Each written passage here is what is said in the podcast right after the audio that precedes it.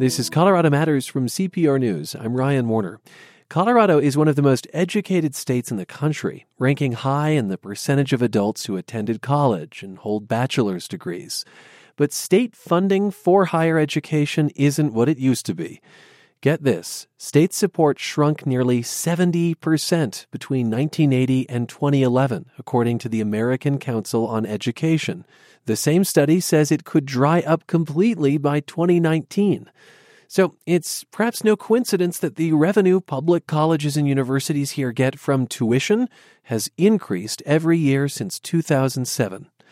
Well, today we've gathered higher ed leaders from around the state to talk about this president of Colorado State University, the head of community colleges, the leader of the largest school on the western slope, and the former lieutenant governor who made this one of his big issues.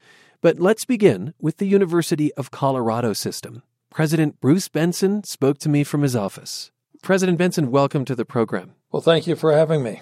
According to the Center on Budget and Policy Priorities, Tuition in Colorado increased more than 57% between 2008 and 2016. I want to say that's adjusted for inflation. What do you tell parents who ask, why are we paying so much for college here? Well, I don't know if that's the right uh, question to ask. I think what you really need to think about is what's happened in this state. When I started here, we were getting about $229 million for the entire university from the state. We probably should have been around 350 to 400 just looking at what our peers are getting around the country.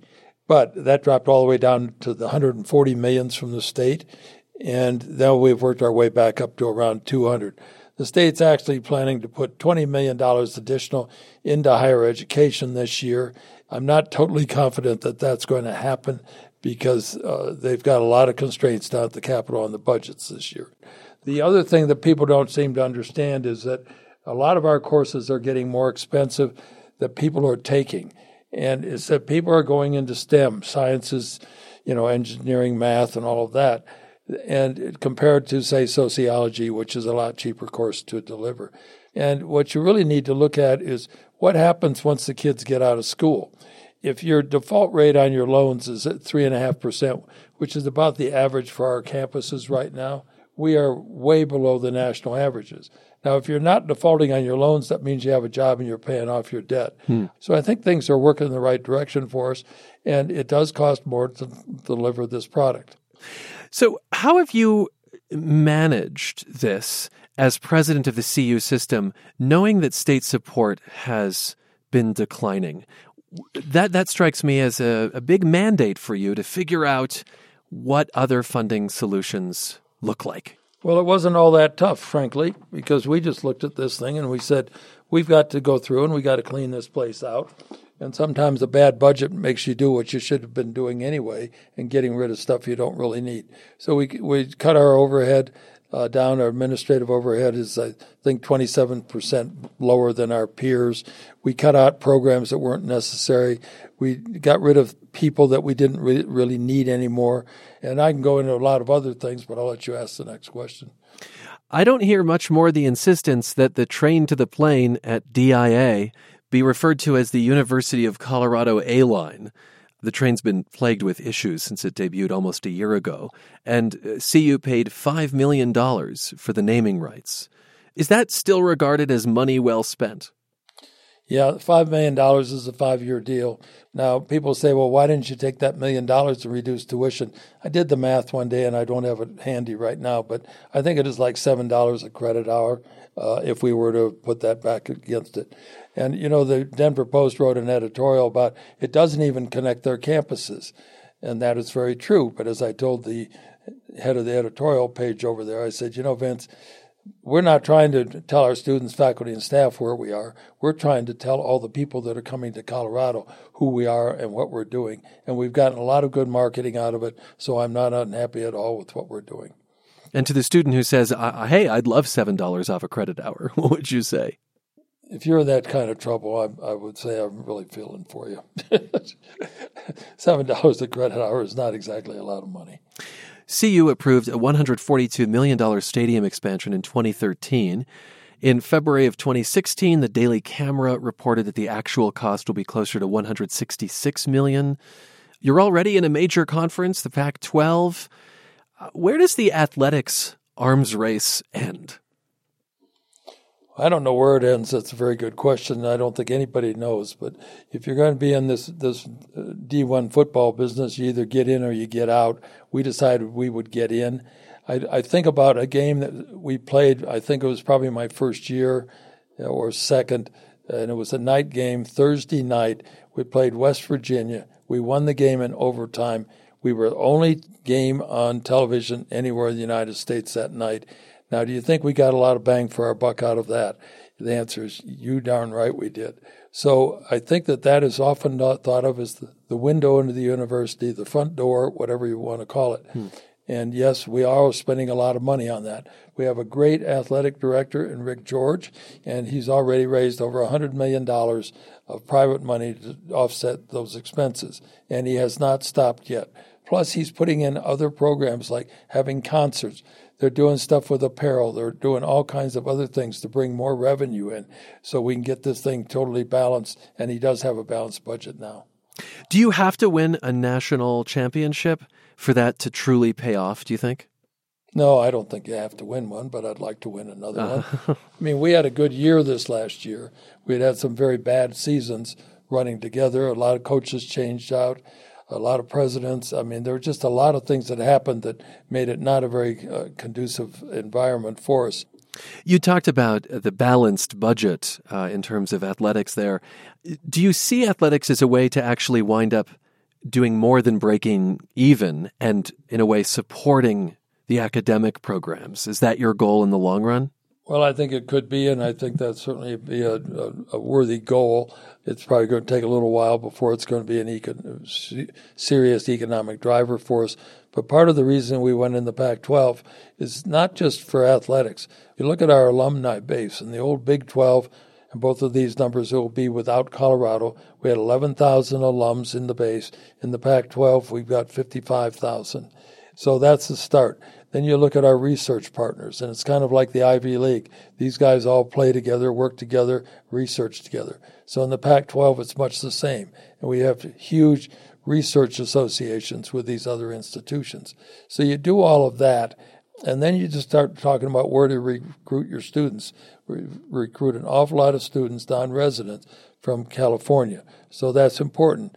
And it's like these basketball players, which we've got a whole lot of those guys coming from LA they can play a couple of games at home every year, their home, uh, and still go to CU. So it works out well for us. And it's important to bring in that out of state tuition because it's higher tuition. Well, that's right. And we've made the uh, changes a few years ago. The international student population here at, at Boulder, we'll just take, for example, was 4%, and we were the second lowest in the AAU.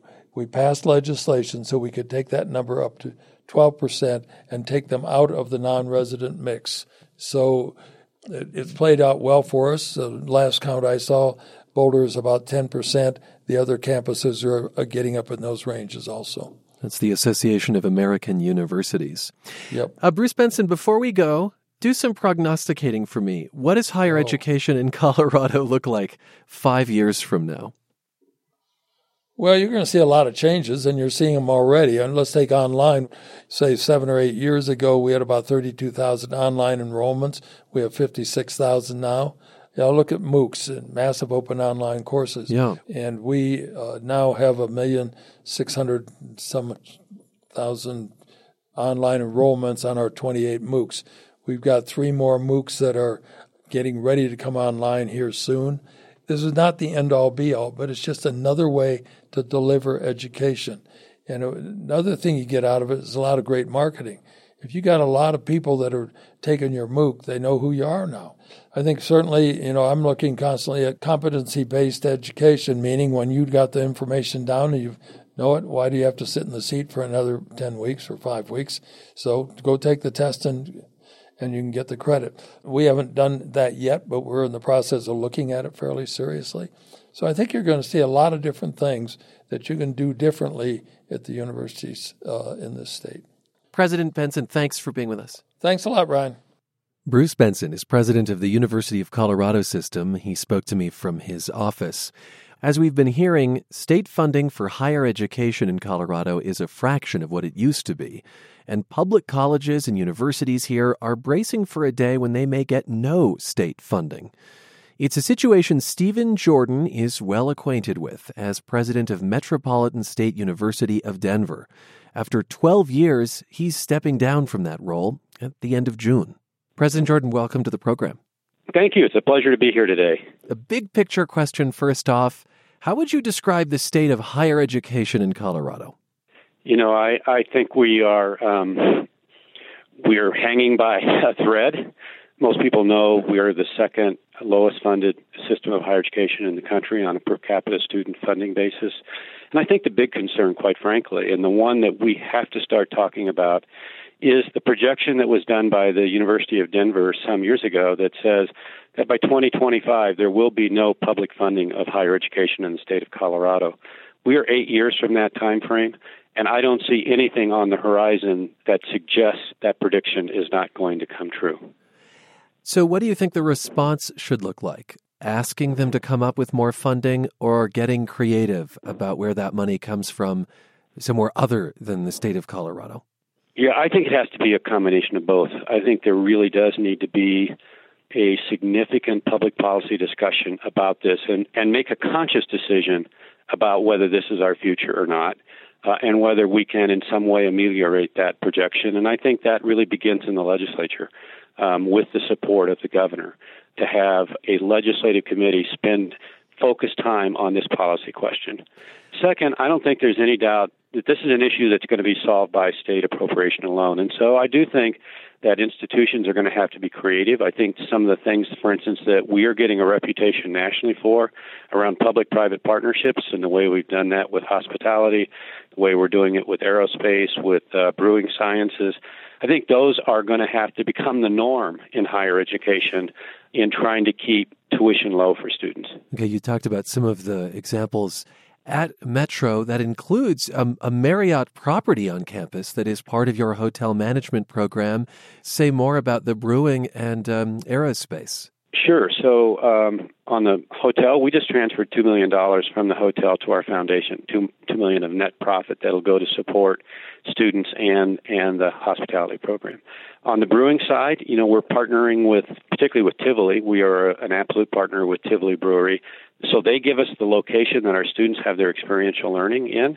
Um, we are about to invest in a series of microbrew labs right below the Tivoli Brewery that we hope to use as sites for uh, brewery companies to come in and have us do chemical analysis and work with them actually on their product. So you get both uh, a revenue potential for that work you do for the brewing companies and you get real world experience for your students. Uh, in aerospace, you may have seen that recent announcement where we signed an agreement with York Space Systems to physically locate one of their production lines building satellites.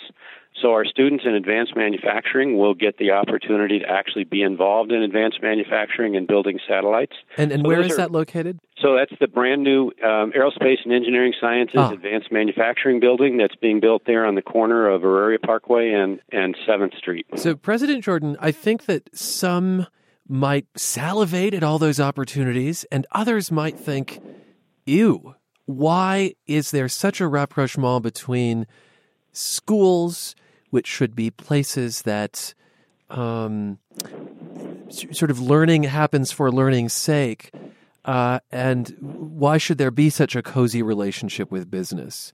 Well, you know, to me, um, you know, you that deal has been done, and it was done um, years ago when we conceptualized the idea of the major research universities, and we are doing all over the country in our most prestigious universities. That trade-off has already been made with with companies uh, on behalf of whom we do major research projects. To me, the difference is this is not a deal that is going into some uniquely um, licensable and owned property by the company, we're now actually taking it into the classroom and using it as as a way to assure that our students are better equipped to be able to move into the highly technical jobs. In many ways, that's what this election was about. It was about people being frustrated that they do not have the skills and the training to assume the thousands of jobs that are actually out there in industry today because they are so highly technical. They require people who understand uh, computing science. They require people who are capable of protecting the information that's moving through the production cycle because companies and governments can steal that information. So they require people that are skilled in cybersecurity. And interestingly enough, when we sit down and we talk with industry, they want people who are critical thinkers, who have great communication skills, and who work together as teams across disciplines. So, the very issue that you raise about the importance of the liberal arts, what I find is that those are the very things that industry number one says is are essential to the kind of workforce that they want and need today. I see. So I was going to ask you about the difference between, say, the arts and the sciences. Uh, the applicability makes a lot of sense to me in physics or uh, aerospace design. It's less clear to me in English and in history. Uh, but you're saying that those are of a piece. So all of these things that are being produced for us, that are very technical in nature, they actually want English majors who are capable of writing those things in lay language. Does that mean that eventually the sciences pay for the arts? That is the I don't know, the, the stream of revenue coming from the assembly plant on campus is what's paying for an English teacher. Well, I, I think it will supplement that um, without a doubt. Um, because to the extent that what we are doing on our curriculums are actually embedding more more writing and other kinds of um, liberal arts courses in the upper division. Remember, we used to say, okay, we're going to get all you're going to get all your liberal arts in the general education curriculum. well, now we're saying that doesn't work any longer. We have to actually start embedding these skills in the upper division program as well, and that ah. means we will need we'll need liberal arts faculty in, involved in adding to that. Interesting. So this might be a bringing together in some ways of arts and sciences in a way they haven't before. I want to say that um, Metro has worked for years to attain a Hispanic Serving Institute designation. Yes. And this means that 25% of the student population is Hispanic, and it triggers, as I understand it, millions of dollars in federal funds. Uh, I think you're scheduled to hit that threshold this fall. That's correct. Is that still on the horizon, or is there some concern that under the new administration, a program like this uh, might not stick around? So, uh, great question because it's top of mind for many of us. So, number one, um, the Congress is going to be working on reauthorization. I think everyone believes that right now reauthorization is going to be driven by the leadership of the House and the Senate, and that the Department of Education will be a very small player in it. And everything we have heard uh, out of Washington is that while there may be no increases for Hispanic uh, serving institutions in terms of, of gross funding or for historically black colleges and universities, that those appropriations will at least be consistent. What is your pitch to a Senator Gardner, a Senator Bennet, a Representative Lamborn to maintain this program? Well, um, one of the things that I think is so interesting is that Colorado is sitting here as, again, one of the most highly educated states in the country um, largely because of net importation of people who have gotten their degrees somewhere else. Um, we rank very low on educating our own kids, and we have this huge infusion of our change in the demography of our state with this heavy increase in people of color, particularly Hispanic uh, young people. And our economy is driven by high technology. It will be absolutely essential for our state to, in order to continue to prosper, to see that these young people get into and successfully out of our colleges and universities in, in disciplines that will help drive the economy forward. And we we know we're about to have a very significant outmigration of, of educated workforce because so much of our educated workforce are reaching retirement age. Uh. So we've got to backfill that. On a similar topic, what could changes to DACA mean for Metro? So, this is the federal program that allows people brought illegally as children to the U.S. Right. to avoid deportation. Does that affect your student body? Absolutely. And let me just say, uh, you know, one of the things we are doing and is I will be distributing a letter to members of our delegation from our Board of Trustees uh, thanking Representative Coffman for his co-sponsorship of the Bridge Act, uh, a, a, bill to keep DACA students uh, here uh, legally in the country. This is Mike Coffman, the Republican from Aurora. This is, this is, Mike Coffman, the Republican from Aurora.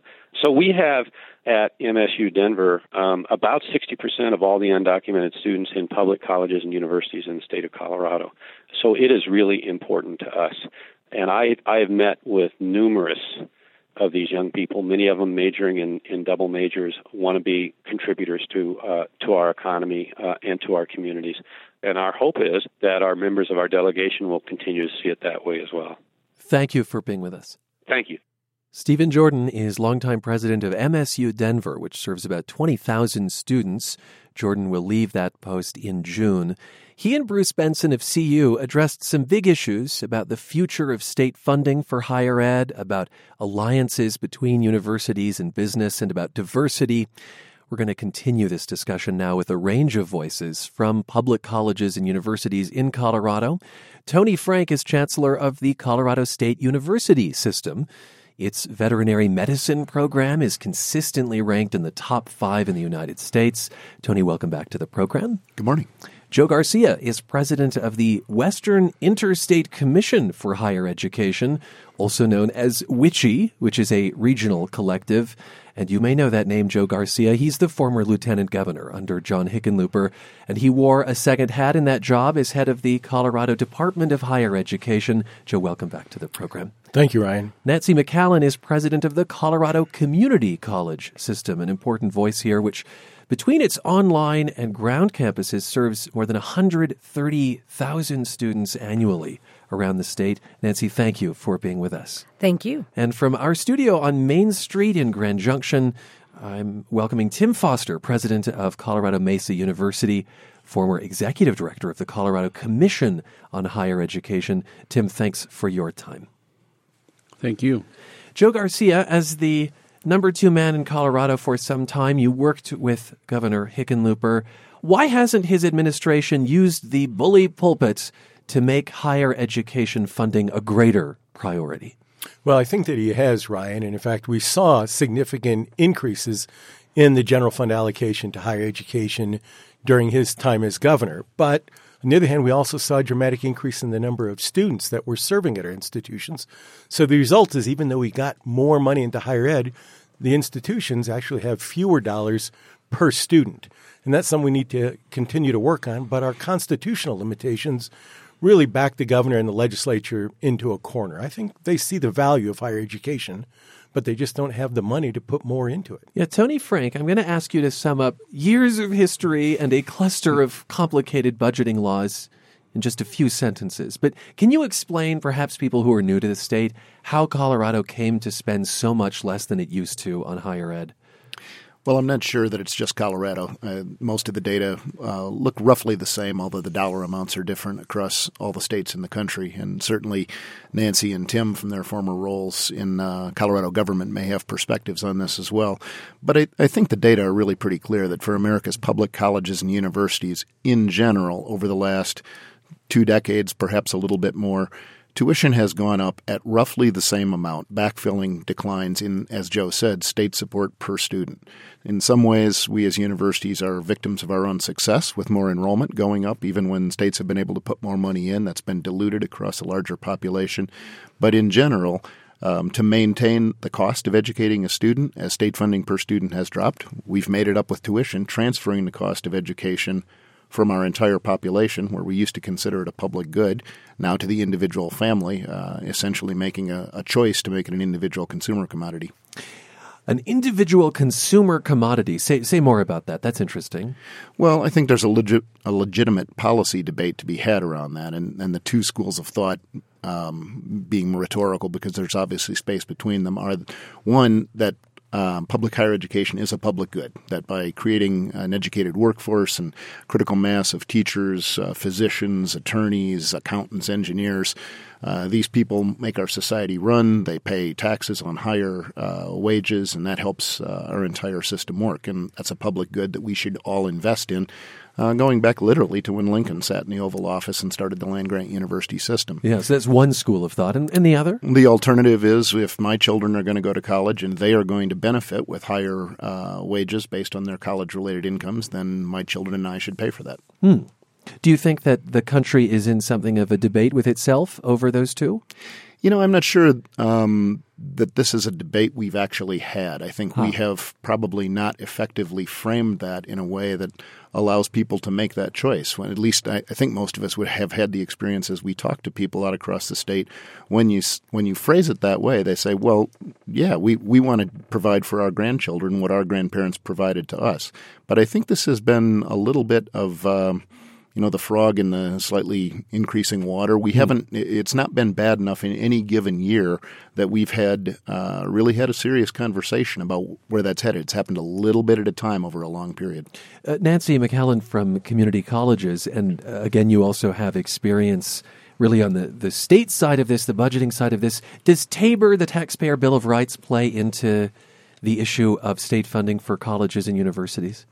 I think there are a number of things that play into this equation, and I think it's really a, a significantly a lot of constitutional amendments where you've got one foot on the gas saying that the largest part of your budget, K 12, must increase at a certain rate, and then you got one foot on the brake saying, no, you've got to return money to the taxpayer that's above and beyond a certain amount, although we haven't had significant TABOR refunds in quite some time. And to the question of have, should we have an explicit debate on this, I think there has been an implicit debate. And I think that the taxpayers and I think that the citizens have decided that this is more of a private good and that families should be paying and students should be paying for higher education.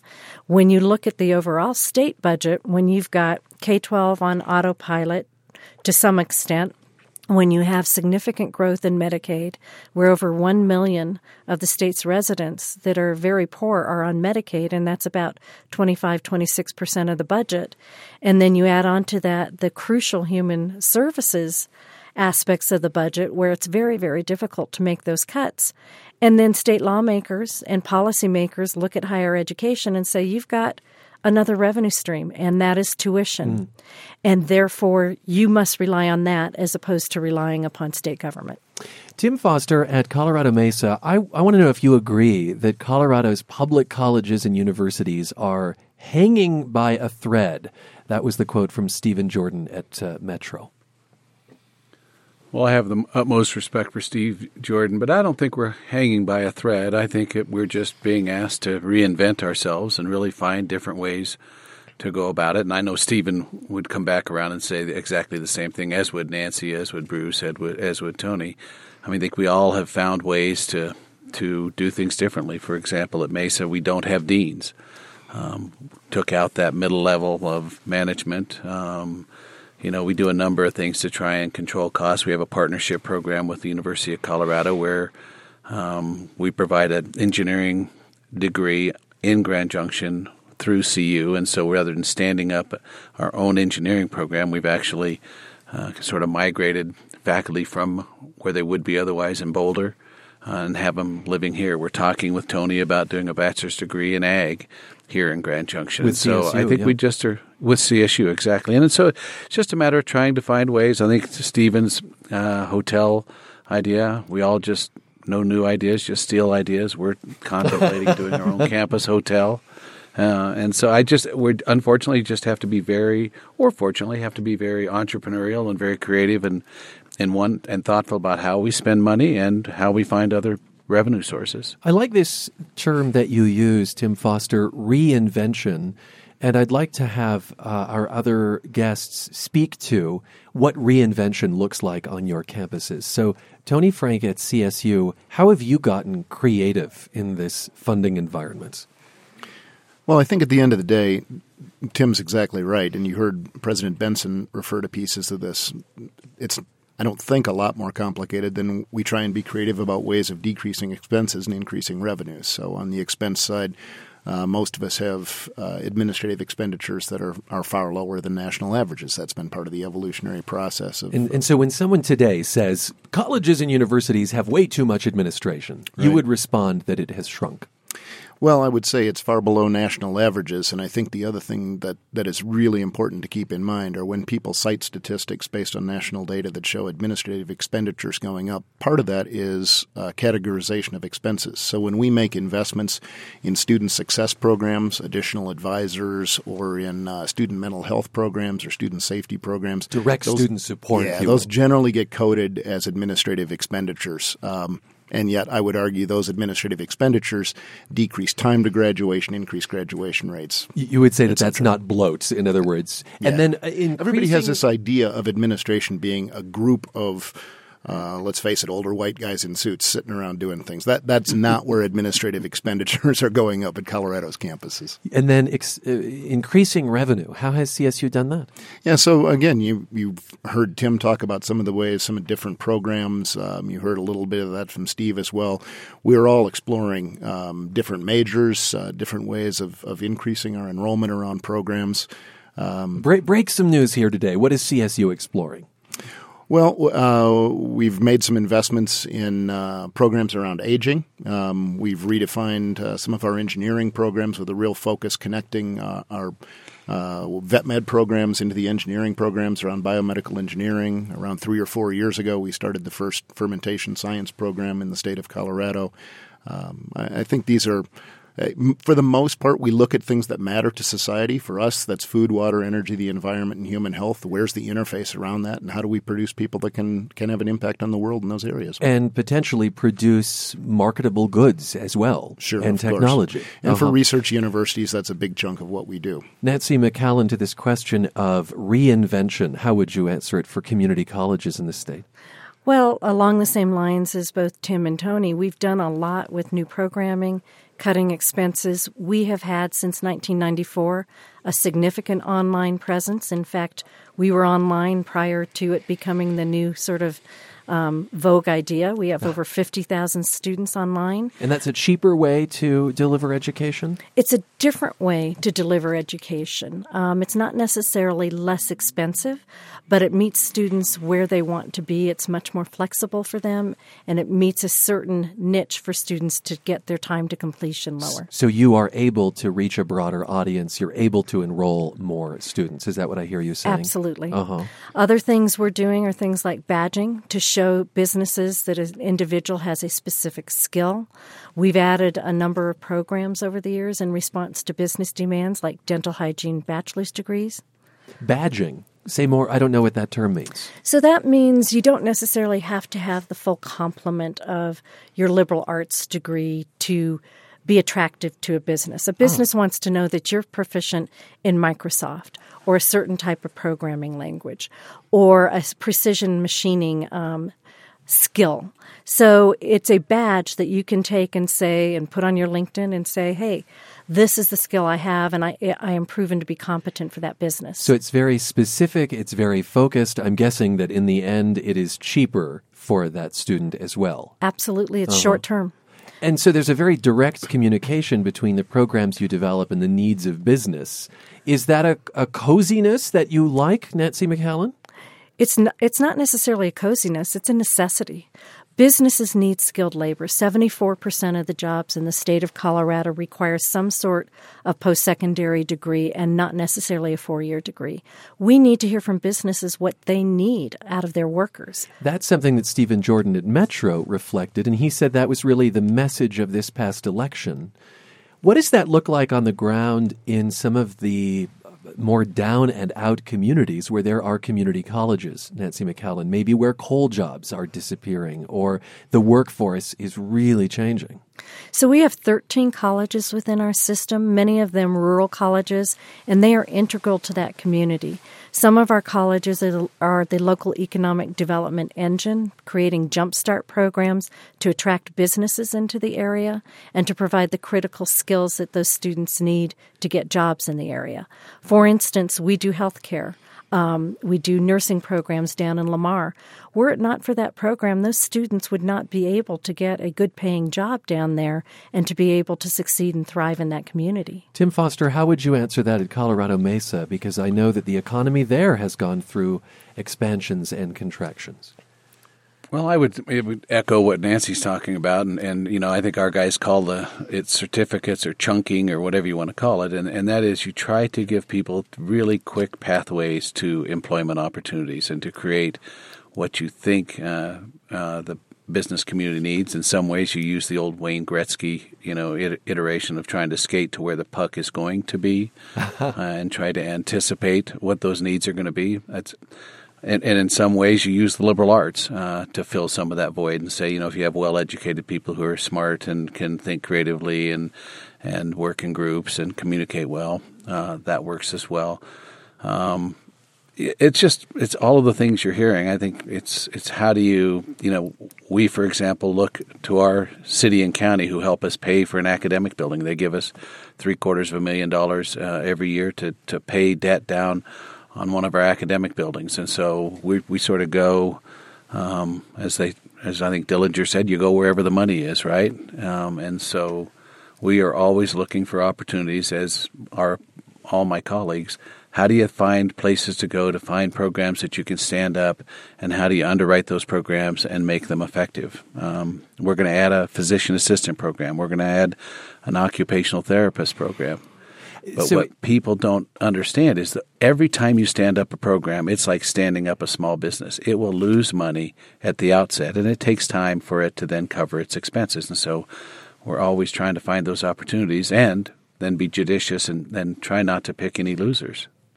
Fascinating. So it's a question of being nimble. It's a question of, as as you say, almost predicting what the market might need and hoping you're in the right place when the puck arrives.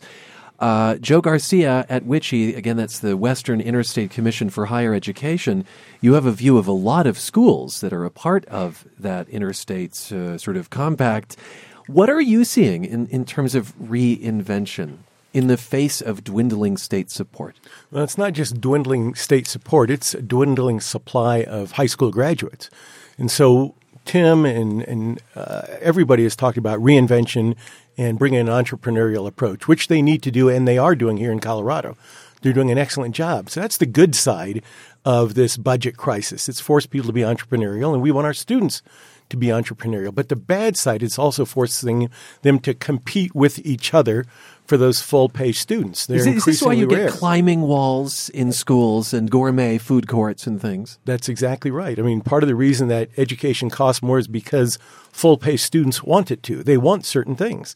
Uh, and the institutions want those full pay and non resident students, and there's a decreasing supply of them, and they need them in order to help subsidize the service they provide to the low income and first generation students who are an increasingly larger percentage of the student population. We're seeing nationally a dramatic decrease in the number of white high school graduates. It's going to be a quarter million fewer in the next several years. And why is that?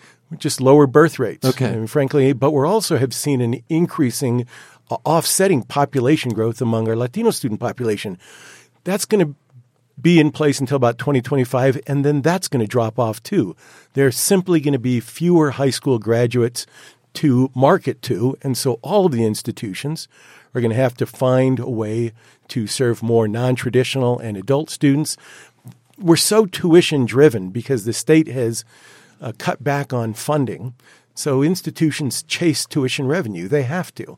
And so they're all competing with each other to have attractive programs, climbing walls, buffalo shaped swimming pools, whatever it takes to attract those full pay students. Is the buffalo shaped swimming pool at CU? It, it is. Uh, it is. Okay, I've not I've not swum in it. I think that's the right conjugation of swim. Okay, um, from from CSU, Tony Frank, do you feel that pressure that the, to compete to have the the newest thing? Maybe it's a stadium, for instance, which of course uh, there there is one under construction on campus. I think I'm required by some law to every time I hear the word stadium to say that it is on time and on budget. So I'll, I'll get that said. Um, So yeah, I mean, Joe is exactly right. We're we're all competing for students, particularly um, non-resident students, international students, but all of those are part of this full pay student um, model as well. Again, because the international and and out-of-state students pay higher tuition. Yeah, of course, and that helps us uh, maintain costs around our Colorado students and whatnot.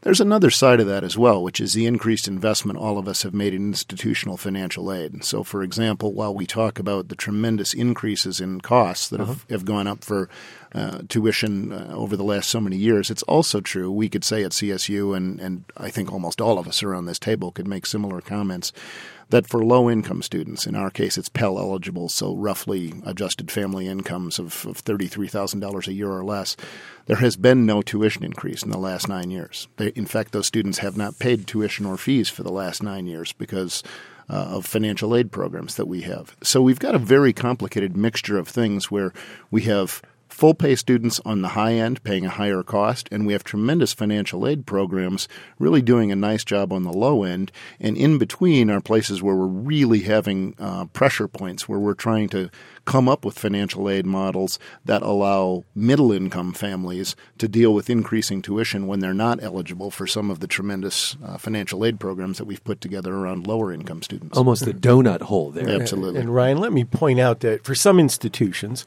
they serve a much higher proportion of full pay and higher income students. That right. the community colleges at Metro State, even at Mesa, uh, they don't have enough wealthy students to really subsidize all the low income students that we ask them to serve. And in a place like CSU, that's so close to the Wyoming state line, in Wyoming, they fund their students at about $15,000 per FTE. In Colorado, it's less than $4,000. And so it's really hard to keep those students, even Colorado students, in Colorado and they can cross state, state lines and sometimes get an education at a lower cost. Nancy from community colleges, Nancy McCallin. Well, and I want to add so about half of our students are very, very poor and they are eligible for the Pell Grant. And as a result, the model that you see working at, say, a CSU or a CU, as the lieutenant governor said, where you can have full pay students subsidize low income students, does not happen with us. And I feel we all not just within the four year institutions, but the two year as well, feel the pressure on enrollment because nationally, with the exception of seven states, you've seen the traditional student decrease because of demographics. However, I want to point out that this is an opportunity for partnership too. And we have partnered, for instance, with the Douglas County School District, Arapahoe Community College, and CSU to bring new services to Douglas County in the form of a new campus down at Arapahoe Community College. So that what you could be earning college credits while you're in high school? Is that the Absolutely. point? Absolutely. One of the big increases in productivity, two of the big increases in productivity throughout the state for higher education is concurrent enrollment, where we in the community colleges provide college level credit for qualified students in high school at the cost to the school districts, so the parents pay nothing. That saves students and their families about $21 million per year. That partnership is in place, and then we also have partnerships that have evolved as required by state law to have transfer. So, a student goes their first two years to the community colleges, and within 34 different um, transfer majors, they can transfer those courses directly to a four-year institution, and thus save money. Significant part of it, twenty thousand dollars a year. You're listening to Colorado Matters. I'm Ryan Warner, and Colorado spends just a fraction of what it used to on higher education. It's perhaps no coincidence then that tuition rises as a result, and we're talking about the state of higher ed here and its future with leaders from CSU, Colorado Mesa, community colleges, and with the former Lieutenant Governor Joe Garcia, who also led the Colorado Department of Higher Education. He's now with WICHE, the Western Interstate Commission for higher education. It's a lot of words there. Uh, so, just uh, quickly to you, Tony Frank at CSU, on the question of the the uh, the stadium and on athletics. Uh, CSU is in the Mountain West Conference and was part of a highly publicized flirtation between about a half a dozen schools in the Big 12 Conference. What was the university's thinking in throwing your hat into that ring? Well, so there's probably about three points to make on that. One is that we are a member of the Mountain West Conference, have been since its inception, yeah. and are are proud of the rivalries and associations we have there. Um, But once that's said, uh, our statistics, our vital signs, if you will, our enrollments, our research funding, our philanthropic funding, we're right about at the the median, right about at the average of where the quote Power Five close quote conference schools are. So we have a lot of similarities with schools of that nature. And one of the main attractive points of looking at a larger conference last year, our television distribution from the Mountain West was somewhere in the vicinity of about $3 million. And in the Big 12, as an example, the annual television distribution per school was about $30 million. So one can look at uh, a distribution like that, deal with the increased expenditures that would come from a Power 5 conference, and still uh, look at perhaps um, returning our the funds that we put out of the general fund to subsidize our athletic program back into academics, uh, which would be an, an important goal for us. Mm. So again, that interplay between athletics and academics, and the fact that that might strengthen into the future. Tim Foster at Colorado Mesa, your athletic team plays on the NCAA's Division two level although some say your nationally ranked baseball team could play against anyone. Uh, quickly, do a cost benefit analysis on the idea of moving that team up to Division One. Well, I think the cost benefit analysis would be that's not something that we subscribe to. I love Division One sports. I'd love to watch them. CSU, CU, great rivalries. But we really subscribe to what we think is the true meaning of athletics, which is that student athlete um, and and emphasizing uh, those kind of interactions and, and really talking about time in the classroom um, and making sure that you know the students we get and, and, and it really plays to this issue that we were just talking about which is you know how do you attract students? How do you get students to come? How do you get students to retain? How do you get students to, to graduate? How do you get students who are first generation? And, and sports is very compelling for a lot of different students. And it teaches them all the same lessons that you want them to learn in the classroom work ethic, uh, overcoming adversity, teamwork, you know, uh, thinking quickly on their feet. And, and then it, it, increases the diversity on our campuses. On our soccer team, we have two uh, student athletes from Israel uh, and one from Egypt. And so you start to bridge some of those cultural gaps uh, that you see elsewhere. And, and it just, it's a, it is a I think kind of more true to the NCAA experience at the Division two, Division three levels, and mm. so um, we would much prefer. And I, and I, will tell you, we have student athletes at the Division two level that are as talented as you'll see on any of the other campuses. They could choose to play at the Division one level, but they choose. I think the mantra in Division two is life in the balance, and and trying to limit the amount of time that they have to spend on athletics, but. I want to digress and go back to something you were just talking about, Ryan. Yes, very briefly, comp- very briefly, please. Comp- real, I will try. Competition, and, and in reality, this this having to recruit, it's a positive we are a country built on competition. And think about the fact that we have to go recruit students, and we have to, heaven forbid, we have to go recruit students who are first generation. We have to get them from out of state. We have to get them from other countries. And guess what? That benefits every student on our campuses. And so at Mesa, we say, bring it on. Let's compete. We love that sharp edge of competition, which we think makes us better. President Trump has tapped the head of Liberty University, Jerry Falwell Jr., to lead a task force on higher education, which will deal with, quote, overregulation and micromanagement of higher education. Joe Garcia, from your uh, viewpoint over many campuses in the West, what would you most like to see from this new administration? Well, first, a recognition of the value of what our public institutions of higher education provide. I think it really is critically important that we are producing not just STEM graduates, but liberal arts graduates, that we're producing not just bachelor's degrees, but also associate's degrees and certificates. We have to recognize there's a wide variety of folks who can contribute to our economy, and our public institutions are the primary providers of those graduates. Have you heard that from this administration? I have not heard that from this administration. I think the focus has been on uh, private institutions. We do worry about, and by private I mean for profit institutions. We have seen those um, roll back in recent years. I think there's a sense that we may see uh, them revitalized by policies. Uh, uh, put in place by the new administration. That hasn't happened yet, but that's what we are watching for. I'm curious, from your standpoint at CSU, Tony Frank, if the travel ban, for instance, and some of the talk about immigration might affect foreign students and uh, international students and their ability to get into the country and to perhaps support CSU with that, that tuition they're paying? Well, I think across the country, um, many universities are worried about declines in international enrollment. Now we'll have to, to wait and see what winds up being real about that and, and how persistent that is.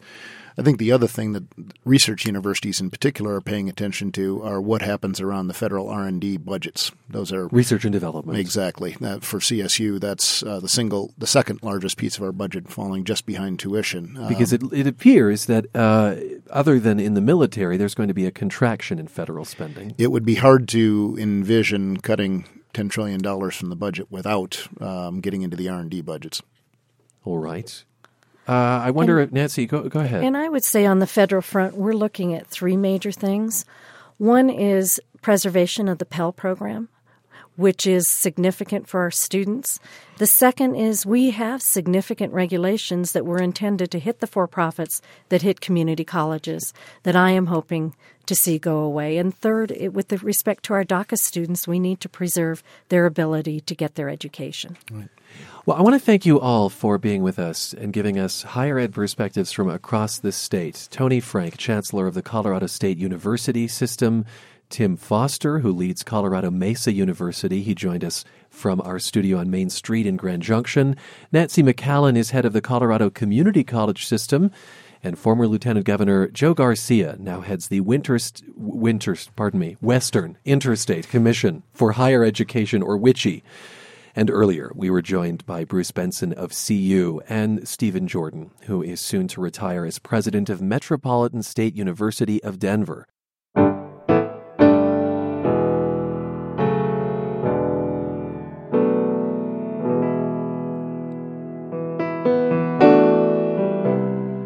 You can join the conversation through Twitter at Colorado Matters. Email us your thoughts. What did you hear?